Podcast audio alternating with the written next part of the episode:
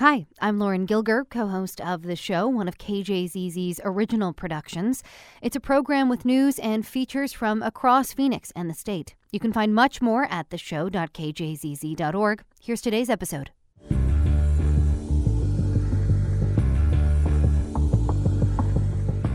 Good morning. It's the show on KJZZ 91.5 in Phoenix. I'm Mark Brody. And I'm Lauren Gilger. Coming up, why more states are passing paid family medical leave today. And how policymakers in different states are approaching the issue of protecting kids from the harms posed by social media. But first, officials in Tucson are bracing for street releases of migrants in their community as federal funding dries up at the end of March. It comes after an unprecedented effort to stave this off. Advocates have been working hard to shelter newly arrived migrants in Tucson. But now Pima County's migrant aid effort is facing a funding cliff, and county officials are sounding the alarm. Emily Bregel is covering the story for the Arizona Daily Star, and she's on the line now to tell us more. Thanks for coming back on the show, Emily. Thank you for having me. So, county officials there are are basically saying that we could soon be seeing border patrol agents releasing hundreds of migrants onto the street in, in Tucson every single day, right? I, I mean, how many? They're saying it could be up to about 400 people a day. Of, of, course, that depends on how many migrants are arriving in the area, but at current levels, it could be about that many. Wow. Okay. So tell us more about how this program, how this system works up until now, like how this migrant aid effort has been functioning in southern Arizona for quite some time now it's really been a quite impressive and complex coordination between numbers of different groups, including Border Patrol, our local shelters uh, through religious organizations, and then since 2019, the county and to some extent the city have been involved in coordinating this, um, administering federal funding that started to come down in 2019 to support these efforts to provide really some basic shelter and respite for migrants arriving in the area. Uh, the alternative would would is really migrants, including families, elderly people, being released onto the streets with really no resources. Some not even knowing where they are, mm-hmm. having illnesses, and um, it, what what we've seen up till now is about, or recently, about a thousand migrants per day in this region are being released. That's including 500 in the Tucson area and 500 who are actually coming from Santa Cruz and Cochise County. And as part of this coordinated effort, state funded buses have been helping to transport those migrants in the smaller border communities that would really struggle to shelter them themselves they've been coming up to Tucson as well. So this is going to impact not only Tucson, but Cochise and Santa Cruz counties as well, who will no longer have that assistance. And so they are going to be overwhelmed with probably about 500 per day in between those two counties being released. Wow. So as you kind of outlined there, like migrants who come in these situations don't typically stay in border communities like Tucson for long, right? Like they're usually often on their way if they get this kind of help. Exactly. Yes. Normally, within a day or two, uh, these uh, families or individuals are going on to families or sponsors within the interior of the country. So there, they'll have some place to be, someone to help them kind of get oriented. Something as simple as having a place to charge your cell phone, which which some of these families do have. Um, also, I should point out that 98% of families get have their own funding, maybe through their their sponsors, to travel to get mm-hmm. their bus ticket or plane ticket to their to their uh, families, but it's having that help getting access to a computer, figuring out how to buy the plane tickets that they won't have going yeah. forward. And I should point out this is slated to start in April as the funding, the federal funding they're relying on, will run out at the end of March. End of March. Okay. So talk a little bit more about the federal funding and the situation there, why this is happening now. Have lawmakers tried to extend this funding to solve this? This this funding would have been extended as part of that recent border security package that was uh, co-sponsored by Kyrsten Sinema, uh, but failed. I think that was a couple weeks ago. With within hours of that legislation coming out, we had GOP legislators saying it's dead on arrival, it's going nowhere. Um, and while some felt that legislation was pro- problematic, it would have provided about, I think it was 1.4 billion in funding, uh, not just for our area, but throughout the country to support these migrant aid efforts and just help things run more smoothly. And really, many would say this this money is necessary to prevent a humanitarian crisis on a daily basis, especially in some of these border communities that just can't uh, that can't handle those numbers on their own. So Pima County officials now are are worried about this. They're looking at ways to mitigate the fallout, working with groups like Catholic Community Services. What are the potential sort of solutions here? So we're going to see going forward what county officials think about devoting any level of, of local funding to this effort. Um, the county administrator Jan Lesher said she this is a federal issue and it should be federal funds that are helping communities deal with it. That said, county staff has proposed a couple possibilities that will be under discussion with the county the board of supervisors, and th- these contingency plans range from a really bare bones effort, maybe just providing a big tent, some signage, and security security there to something more robust that actually has people on staff there, food service that on that higher end could cost maybe a million a month. That's much less than we're spending in the federal funding, which is about a million per week on this effort. Mm. But um, still, a million a month in county funds is significant. Jan Lesher, our county administrator, actually recommends against putting any uh, local money towards this effort. Mm. So, will this impact this kind of funding cliff impact similar efforts in other communities? Like, there's a center kind of like this in Phoenix. There are places like this in other border communities along the border. Are we looking at a problem that could be much broader than what's happening in Tucson? Yes, and I haven't done the reporting in Phoenix, but I imagine something similar is underway because uh, there's a similar kind of coordination with, I think it might be IRC in Phoenix, who also receives migrants released by Border Patrol. Mm-hmm. So I, I, am, I imagine this conversation is happening in many places uh, in the borderlands. Um, and one thing I should mention is that the migrants who are released by Border Patrol, Patrol they have been screened and and cleared for release. They're given a court date, um, so uh, technically they have documentation, they are no longer undocumented. Once Border Patrol releases them, they are in the country legally. They've had their belongings searched, fingerprints. Um, they've gone through a screening process. So I think that's important to point out because there's definitely concern um, from from some about security. But this is Border Patrol making the decision that these people are are okay to be released into the community. Yeah, worth pointing out. All right, we'll leave it there for now. Emily Bregel covering this story for the Arizona Daily Star, joining us from Tucson. Emily, thank you for coming back on. Thanks for your reporting here. I appreciate it. Thanks for having me.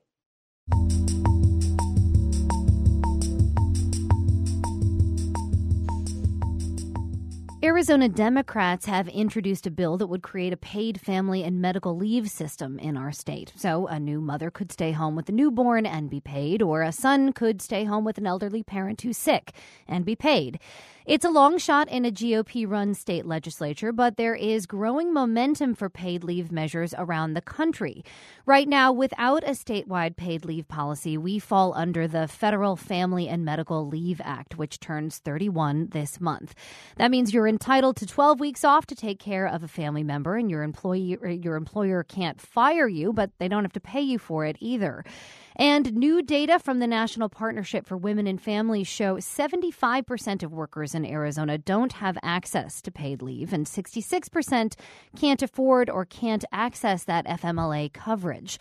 I spoke with Sharita Gruberg with the National Partnership for Women and Families more about it.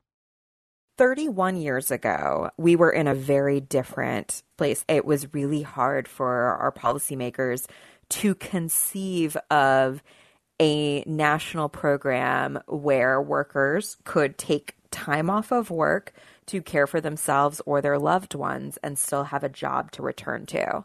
It took many years to get it across the finish line and enacted into law. And now, 31 years later, uh, it's hard to imagine a world without the FMLA. Mm-hmm. Um, we've had over 460 million leaves taken under this important protection. Yeah, this was meant to be, it sounds like at the time, sort of a first step. Like it wasn't supposed to be the end all be all when it came to family and medical leave, right? Exactly. Um, it was never intended to be the end result. Um, it was just supposed to be a first step. And you can see that in terms of today who has access to leave under the FMLA versus, you know, who just can't afford to take unpaid leave off for long periods of time. Yeah, so tell us a little bit more about that. Like many people are left out of this equation. First of all, like you say, because it's unpaid and most people cannot afford to take a lot of unpaid time off. But also, there are lots of people who don't even qualify for FMLA, right? Right. And so looking at Arizona in particular, even unpaid leave under the Family and Medical Leave Act is inaccessible for 66% of Arizonans. And so that means over half of the workers in the state can't even access unpaid leave. The numbers are even worse for access to paid leave. We just put out new data today finding that about 80% of working people in Arizona, that translates to around 2,893,000 workers don't have access to paid family leave through their employers. Wow. Okay. Okay. So the argument that you'll often hear that like we don't need government to cover this because employers cover this doesn't quite hold water. Yeah, and when we we also have published data looking at employer provision of paid leave over time, and it's been a pretty steady line. The way it looks is the employers that are inclined to provide this for their workers and more importantly can afford to which tends to squeeze out a lot of small and medium sized businesses that just can't afford it without a bigger program mm-hmm. they're already providing it um, the tax credits other incentives that have been tried to encourage businesses to provide this haven't really moved the needle to cover more people mm. So things do seem to be changing, at least on a state level today and in recent years. Um, I know you're a part of that effort. Your organization does work on this front clearly, but I wonder if you can sort of put this into context for us. Like, how many states seem to be adopting and putting into place their own kind of paid family leave laws to make up for this gap? The momentum has been tremendous. California was the first state to enact a paid family medical leave program, but in the years since, uh, many states have followed its lead, especially since the COVID 19 pandemic. Uh, we've seen a lot of momentum in states realizing that it's just not possible to expect all your workers um, to never get sick, to never have a need to take time off of work, and that um, it's in the best interest for workers, for businesses, for the economy of the state to create a comprehensive program for all workers in their states. Mm-hmm. Uh, today, we have 14 states, including Washington, D.C., they have comprehensive paid family medical leave programs for the workers in their states. And, you know, California's program has existed for about 20 years now. Uh, we've seen that these programs are um, sustainable. They're able to meet the needs of workers.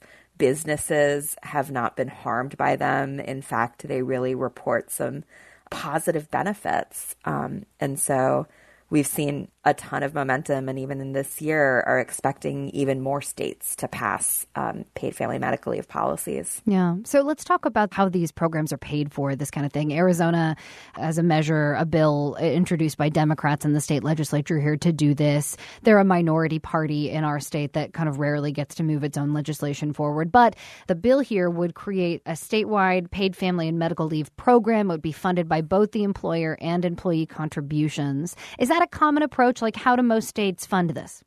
That is pretty common. Um, it tends to be, you know, a social insurance policy model where uh, the workers and the employers pay in, and the amount of contributions tends to be pretty manageable and pretty small. We had a hearing in front of um, the Senate Finance Committee a few months back, and there was a farmer from Oregon where they have a state program in place that's a similar model of contributions from the employer and the employee, this farmer was saying that it was pretty minimal, the amount that he had to put in, and compared it to routine maintenance of a truck.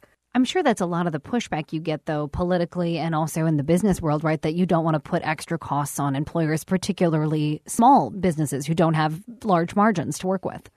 Right. But we see on the flip side that without you know these state programs or without a national program small businesses tend to not have the resources to be able to afford to provide this benefit otherwise what is happening on the national front? There was talk of some movement on this in Congress to try to get a federal law passed. Is that stalled?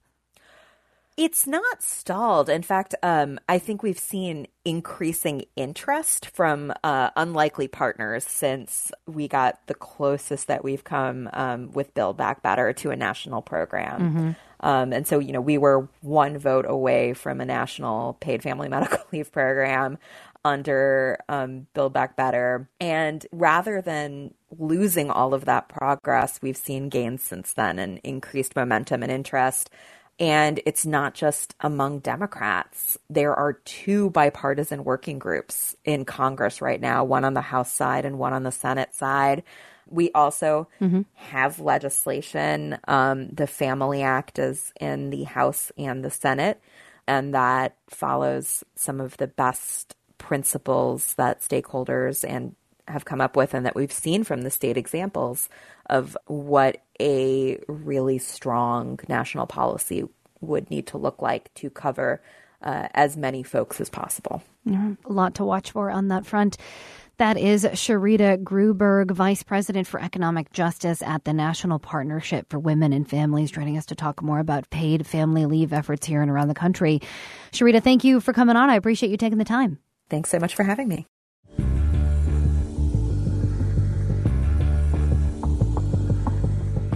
Good morning. It's the show on KJZZ 91.5. I'm Mark Brody. And I'm Lauren Gilger. Coming up, a scientist explains how we can deal with rat problems without resorting to poison. But first, leaders from 12 cities across the country gathered in LA recently to talk about common problems and to try to find solutions.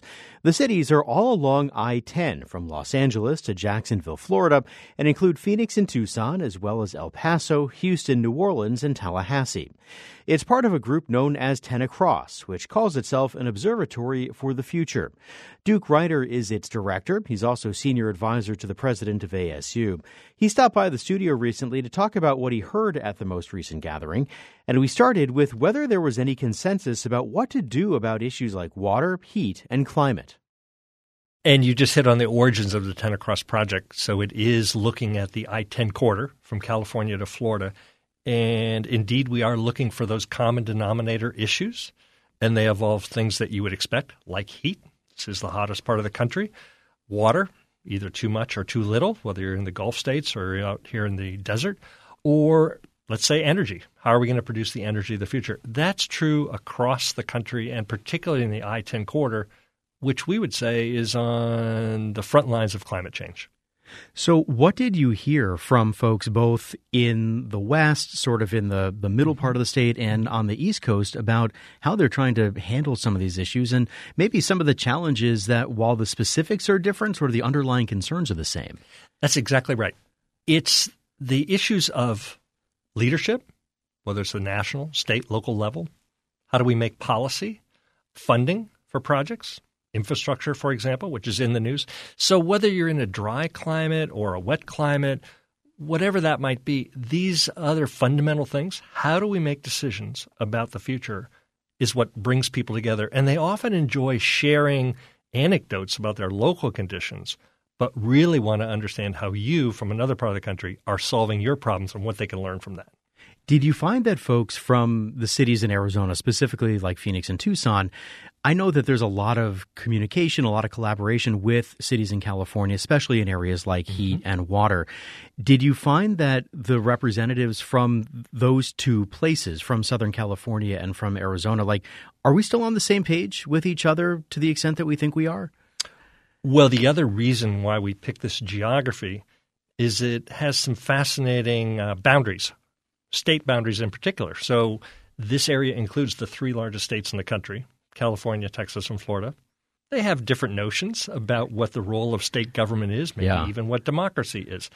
But when it get, uh, gets down to the fundamentals like water and how do we use groundwater, what's the future of cities and how they're going to have access to the resources they need, or let's say between our two states, agriculture and we obviously share the Colorado River.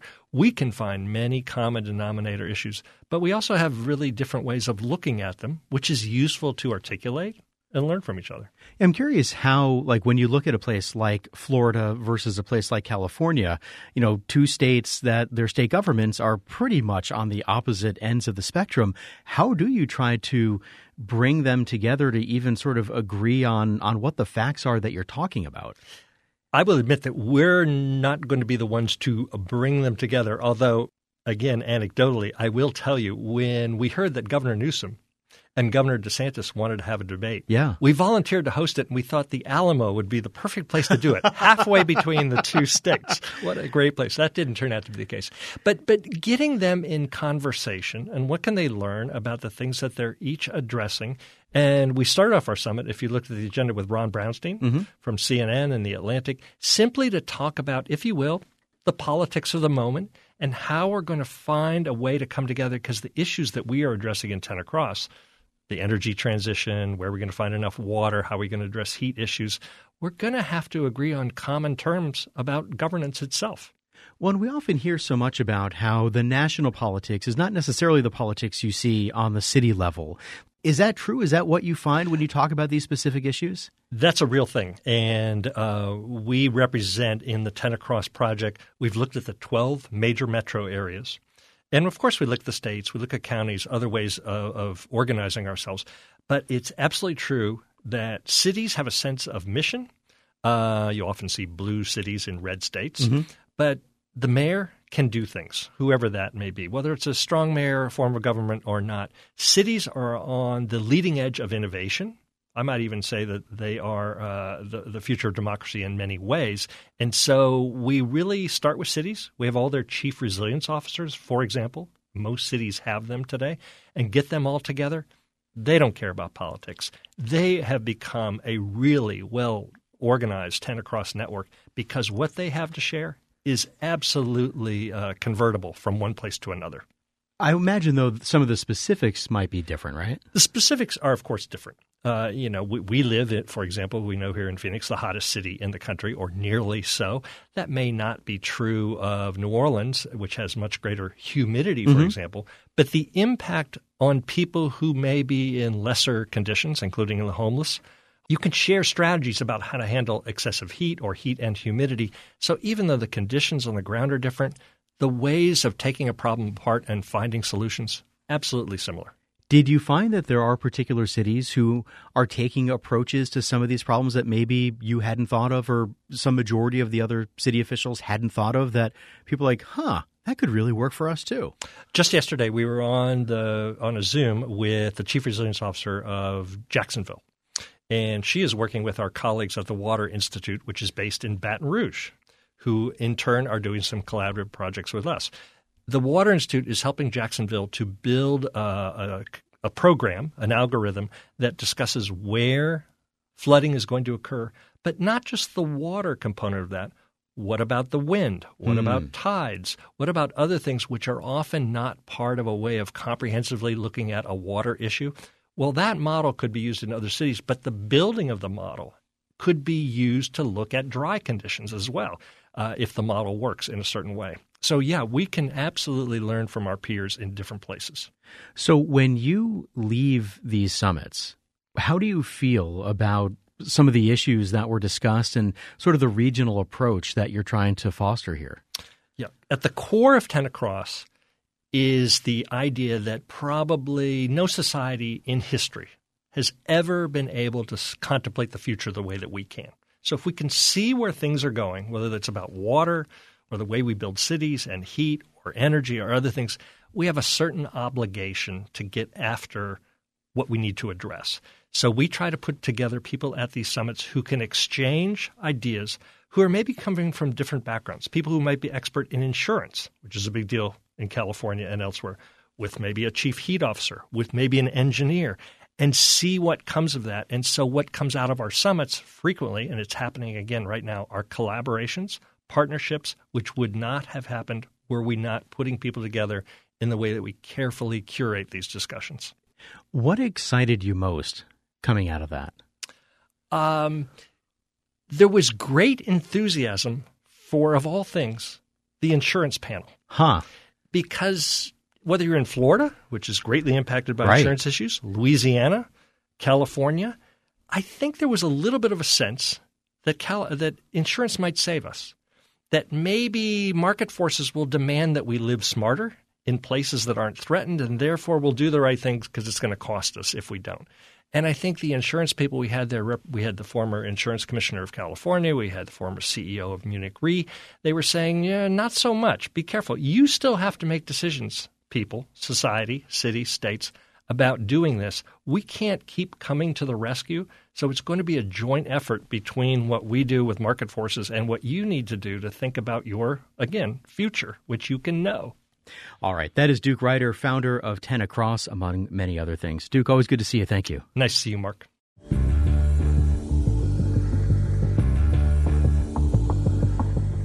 Good morning. It's the show on KJZZ 91.5. I'm Lauren Gilger. And I'm Mark Brody. State lawmakers across the country, including some in Arizona, are looking at ways to protect kids from the impacts of social media. The Florida legislature, for example, is moving a bill that would ban kids younger than 16 from using social media platforms with addictive features, regardless of whether the parents say it's okay or not. Lawmakers in states like Utah, California, and Arkansas have also crafted measures on the topic, some of which have been challenged in court. A federal judge recently blocked a law in Ohio that would have required social media platforms to get a parent's okay before their teen could open a new account. Last year, a federal judge blocked a California law called the Age Appropriate Design Code Act, which has led states interested in regulating in this area to look for different approaches. With me to talk about what some of those look like is Danny Weiss, Chief Advocacy Officer at Common Sense Media. And Danny, broadly speaking, are there different sort of umbrella approaches states are taking in terms of trying to regulate social media usage for residents under 18? Yeah, there are a number of different approaches that states are taking. Um, some of this has been in the works for the last couple of years, and it's just going forward even further in 2024. So I would break them down into a few categories. Uh, one of them is known as the age appropriate design, uh, that is um, asking for technology to be designed with kids and teens in mind. California passed that into law in 2022. Uh, and then the technology companies sued, and that is currently being uh, reviewed in court. Um, another approach is more what I would say is protectionist, where, for instance, in places like Utah and Arkansas, they the laws that were passed there says the technology is really not appropriate for kids and teens up to a certain age, and it puts parents in control of deciding whether or not teens under 16 would be allowed on social media and would ban altogether teens under 13 uh, from being on social media. The law in Arkansas um, has also been attacked by the technology companies, has been sued, and is currently uh, on hold. And I believe there's a lawsuit pending uh, in Utah.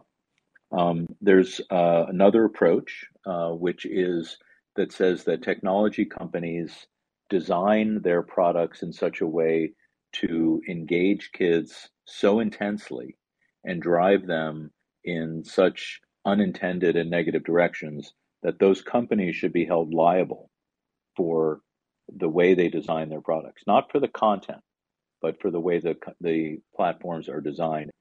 And there's just one last example I would give you of an approach is uh, with regard to um, privacy enhancing data privacy protection for young people online is really uh, the first line of defense in terms of mitigating harms from social media because the less data that you store, collect, share, and sell about kids, the less valuable the algorithms will be.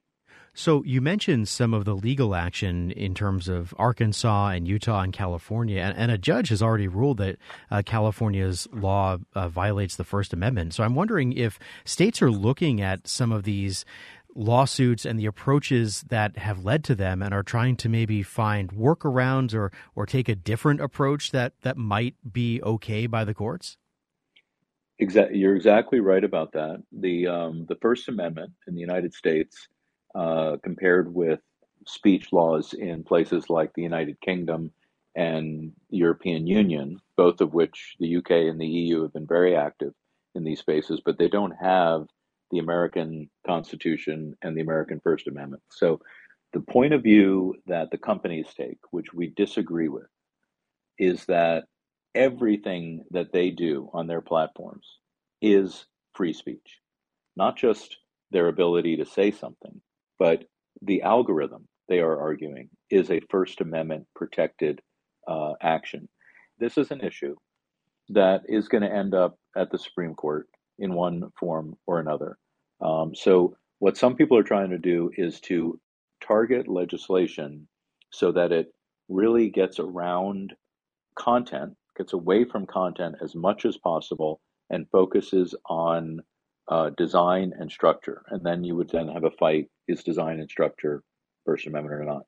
Negligence is potentially an excellent avenue for states to pursue does it seem as though there's any middle ground, any compromise to be had here between policymakers and the tech companies? I mean, you mentioned the lawsuits, those are all brought by tech companies. Like, is there any way to craft some kind of policy that would prevent or try to prevent some of the dangers to kids under 18 from being on social media that the tech companies would be okay with? I think what's happening is if you asked the tech companies, they would say, of course, there is a middle ground. And they would say, we support the following things. But then when it comes to an actual bill, almost none of them support an actual bill. One area that's a little bit different is um, just as as people know, uh, there was a recent hearing uh, with the big tech CEOs in Washington, and uh, in that hearing, some of the tech CEOs were asked if they support a federal bill, the Kids Online Safety Act. Snap announced uh, prior to the hearing and at the hearing that they support the Kids Online Safety Act, uh, which would again require uh, companies to design their platforms better. Twitter, now known as X, also said they support uh, the Kids Online Safety Act, and then Meta and Discord and TikTok did not say that they support it. So there could be a little bit of a break in the dam, but at the state level, there's two trade associations, NetChoice and TechNet, and they basically oppose every regulatory change that is being proposed. Do you think the fact that there is federal legislation does that maybe help a little bit? Like, might tech companies might it even be better for advocates like yourself if there was one federal law as opposed to sort of a, a patchwork of state laws? We strongly support a, a federal approach to this, but we don't want to give up the opportunity for states to be the engines of innovation that they always are. So, what our recommendation is is that Congress absolutely should pass a comprehensive data privacy law. The United States is one of the few uh, leading countries in the world that doesn't have one. There should be a comprehensive data privacy law, and there should be a first ever guardrails for kids on social media law. The issue then becomes are those federal laws going to be the minimum, which is true for most consumer protection laws? The federal government establishes a floor, and then states can go above that if they want something stronger. Or is Congress going to establish a ceiling and say, in 2024, we're going to pass these laws, and no state may take any action that is stronger than what we've done. Right. So, understanding that crystal balls are often extraordinarily cloudy in this regard, I'm curious, like when you look ahead, you know, for the you know the next six to twelve months, like what what do you think is is going to happen? Like, what do you think states are going to be able to do? What do you think the feds are going to do? Maybe what do you think courts are going to do? I think you'll see a number of states pass new legislation in 2024. A number of court cases will continue to go forward. There are several that are in process now. Um, you will, I believe, you will see at least the United States Senate pass federal legislation, and then the pressure will be on the U.S. House of Representatives. Um, so there's going to be a lot of action on this, and of course, it's an election year, and right. at some point, the politics around the election will take over and maybe drown out some of this other activity. But for the first for the rest of this quarter and into the second quarter of 2024, I expect to see quite a bit of activity. All right. That is Danny Weiss, Chief Advocacy Officer at Common Sense Media. Danny, thank you very much. I appreciate it. Thank you.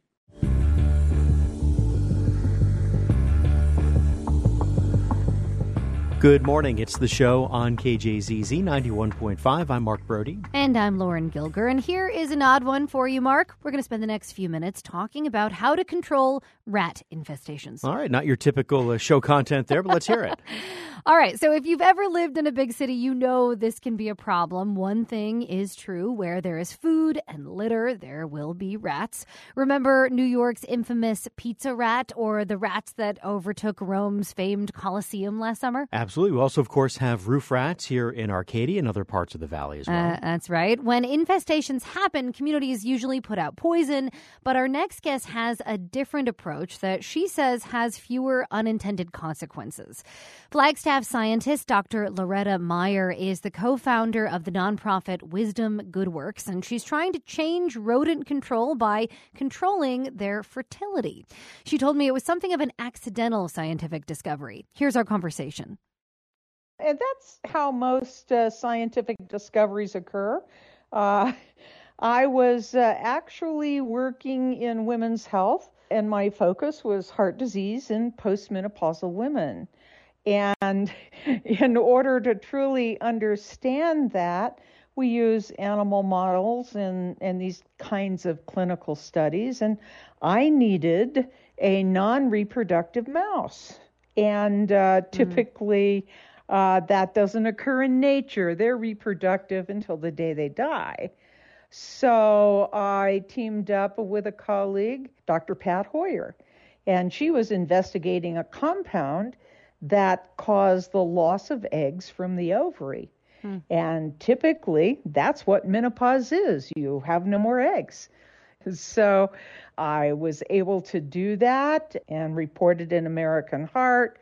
And uh, then got a call from colleagues in Australia, actually. And uh, they basically said, look, you can do this in a mouse you could probably do something like this in a rat. If we could reduce the population of rats in Southeast Asia alone, we could, just by 5%, right. we could feed millions of people. Right. So that's an interesting well, point to make, right? Like because you don't think about rats and like the world's food supply, but they they consume or contaminate a lot of it, right?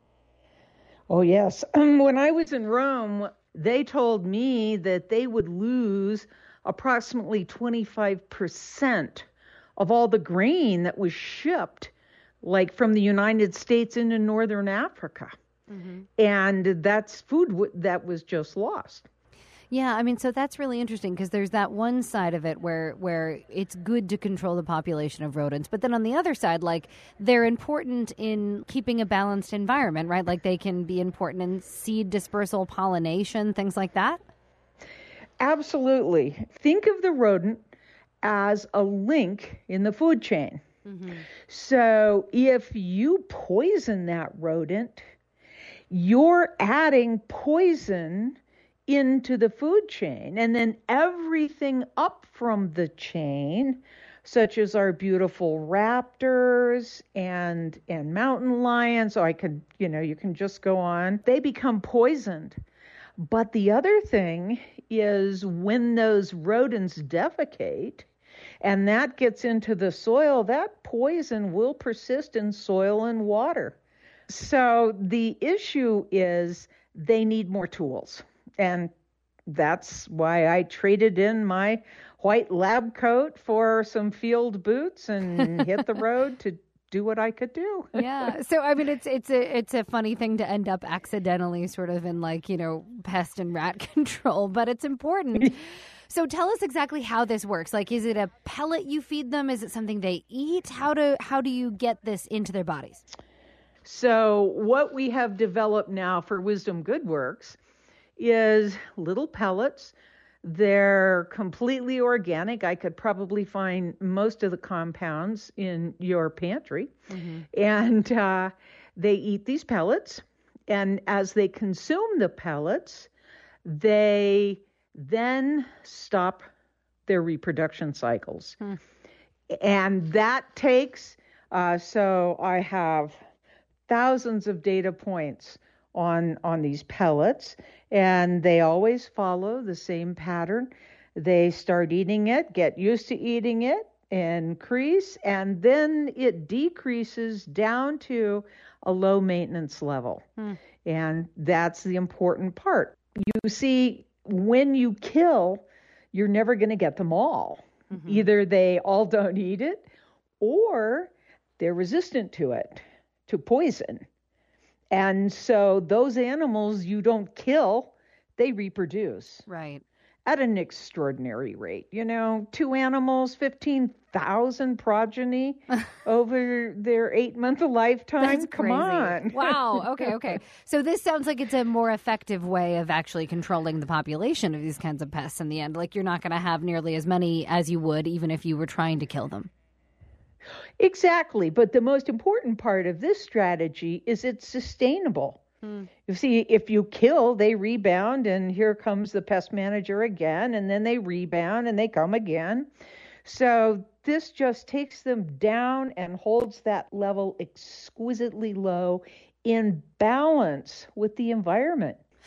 Let me ask you a little bit about the implementation of this. Like you you've said you're testing it out, it's being used in various places. It's open source now. You've created this nonprofit so that people can uh, essentially adopt this technique, this this formula, right? Uh, where else is right. it being used? Well, right now we're using it uh, on the East Coast in Boston. We have uh, done a project in Jamaica Plain. Uh, we've done uh, uh community gardens in zoos. We're trying to test in different uh, locations. Animal rescues. We've been invited to the Navajo Reservation. Uh, we've carried this to the Galapagos Islands. Huh. I think where we are right now is I have enough data, extraordinary amount of data, that we're ready now to make this available to anyone who wants a pilot project. And uh, again, as I said, we're a nonprofit. So we don't do the commercial sales, but that's in the works with mm-hmm. some very fine partners. Interesting. Okay, so yeah, tell us a little bit about what's next and where you'd like to see this kind of technology being implemented. We have a project we want to start in Tanzania, uh, one in Germany, one in Great Britain, and of course back to Southeast Asia. And so I think where my vision here, and for all of us at, at Good Works, we want to see people use it. We want to see them embrace the entire concept. We would like to expand to show how not killing, not using a lethal approach to management of any population, you know, whether it's wild deer or elk or stray dogs, that this is the way for us to have a balanced environment. That was my conversation with Dr. Loretta Mayer, Flagstaff scientist and co founder of Wisdom Good Works, about her work to control rodent populations using fertility control. For more, head to our website, theshow.kjzz.org.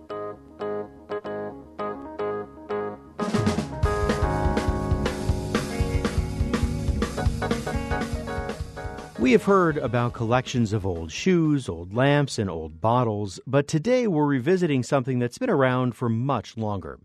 Three leaves or pages from the Quran are on view in the rare book room at Burton Barr Central Library in Phoenix. The leaves, along with many of the other books in the collection, were left to the library in one donor's will. The leaves are dated to 1106, 1200, and 1327. Han Hsien Liew, assistant professor of Islamic studies at ASU, talked more about the artifacts with the show.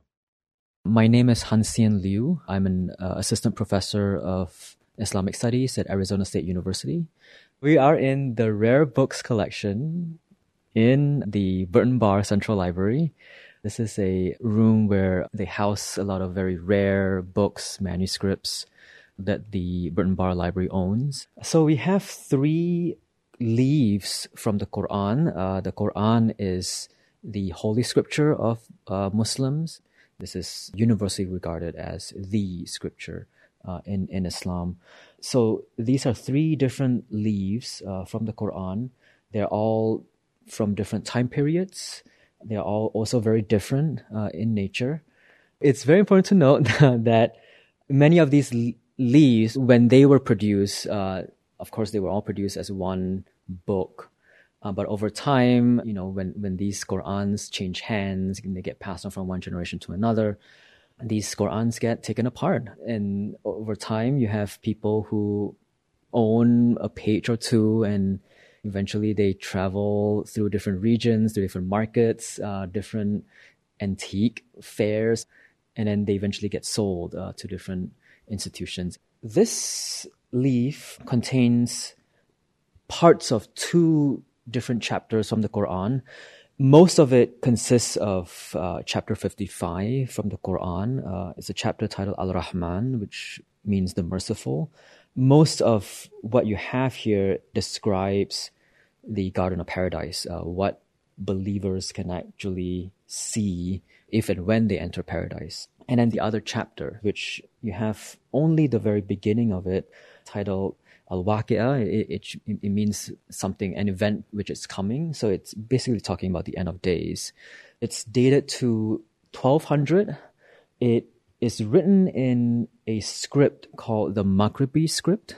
Maghrib refers to the Western Islamic world, and by, by Western I mean uh, North Africa uh, as well as Spain. Spain was under Islamic rule for uh, a period of time, and so this script is very unique to that region. Uh, so it was likely produced either in North Africa or in Spain. The main verses are in, in this black brownish ink. The chapter headings are in red.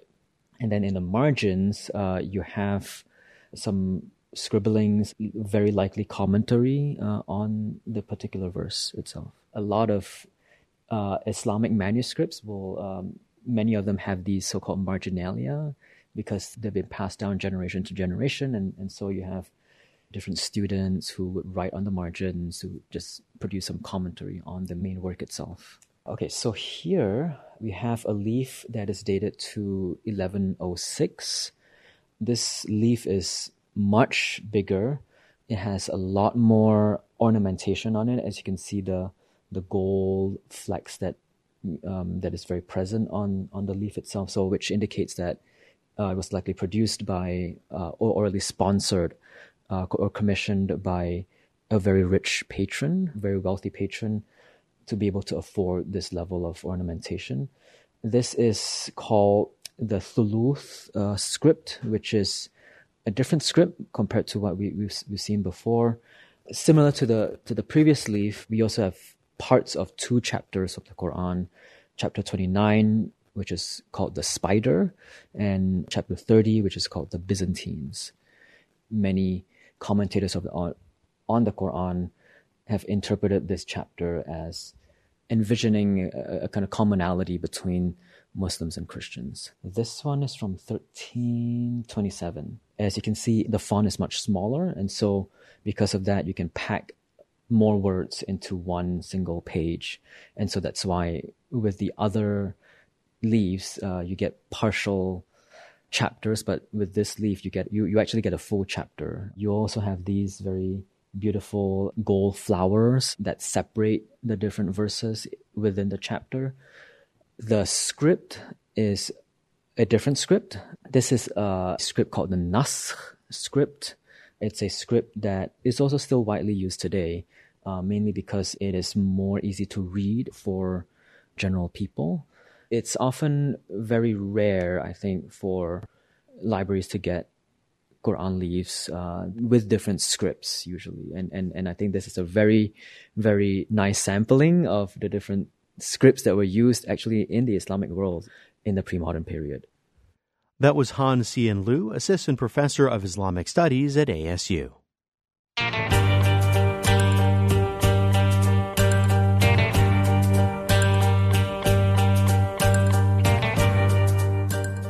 Do it for this Tuesday edition of the show. We will, of course, be back with you again tomorrow morning with much more. Don't forget to follow us on Instagram. We are at KJZZ, the show. For Mark Brodie, I'm Lauren Gilger. Thanks for joining us. That's it for this episode of the Show podcast. To find out more about the stories from today or other episodes, visit theshow.kjzz.org.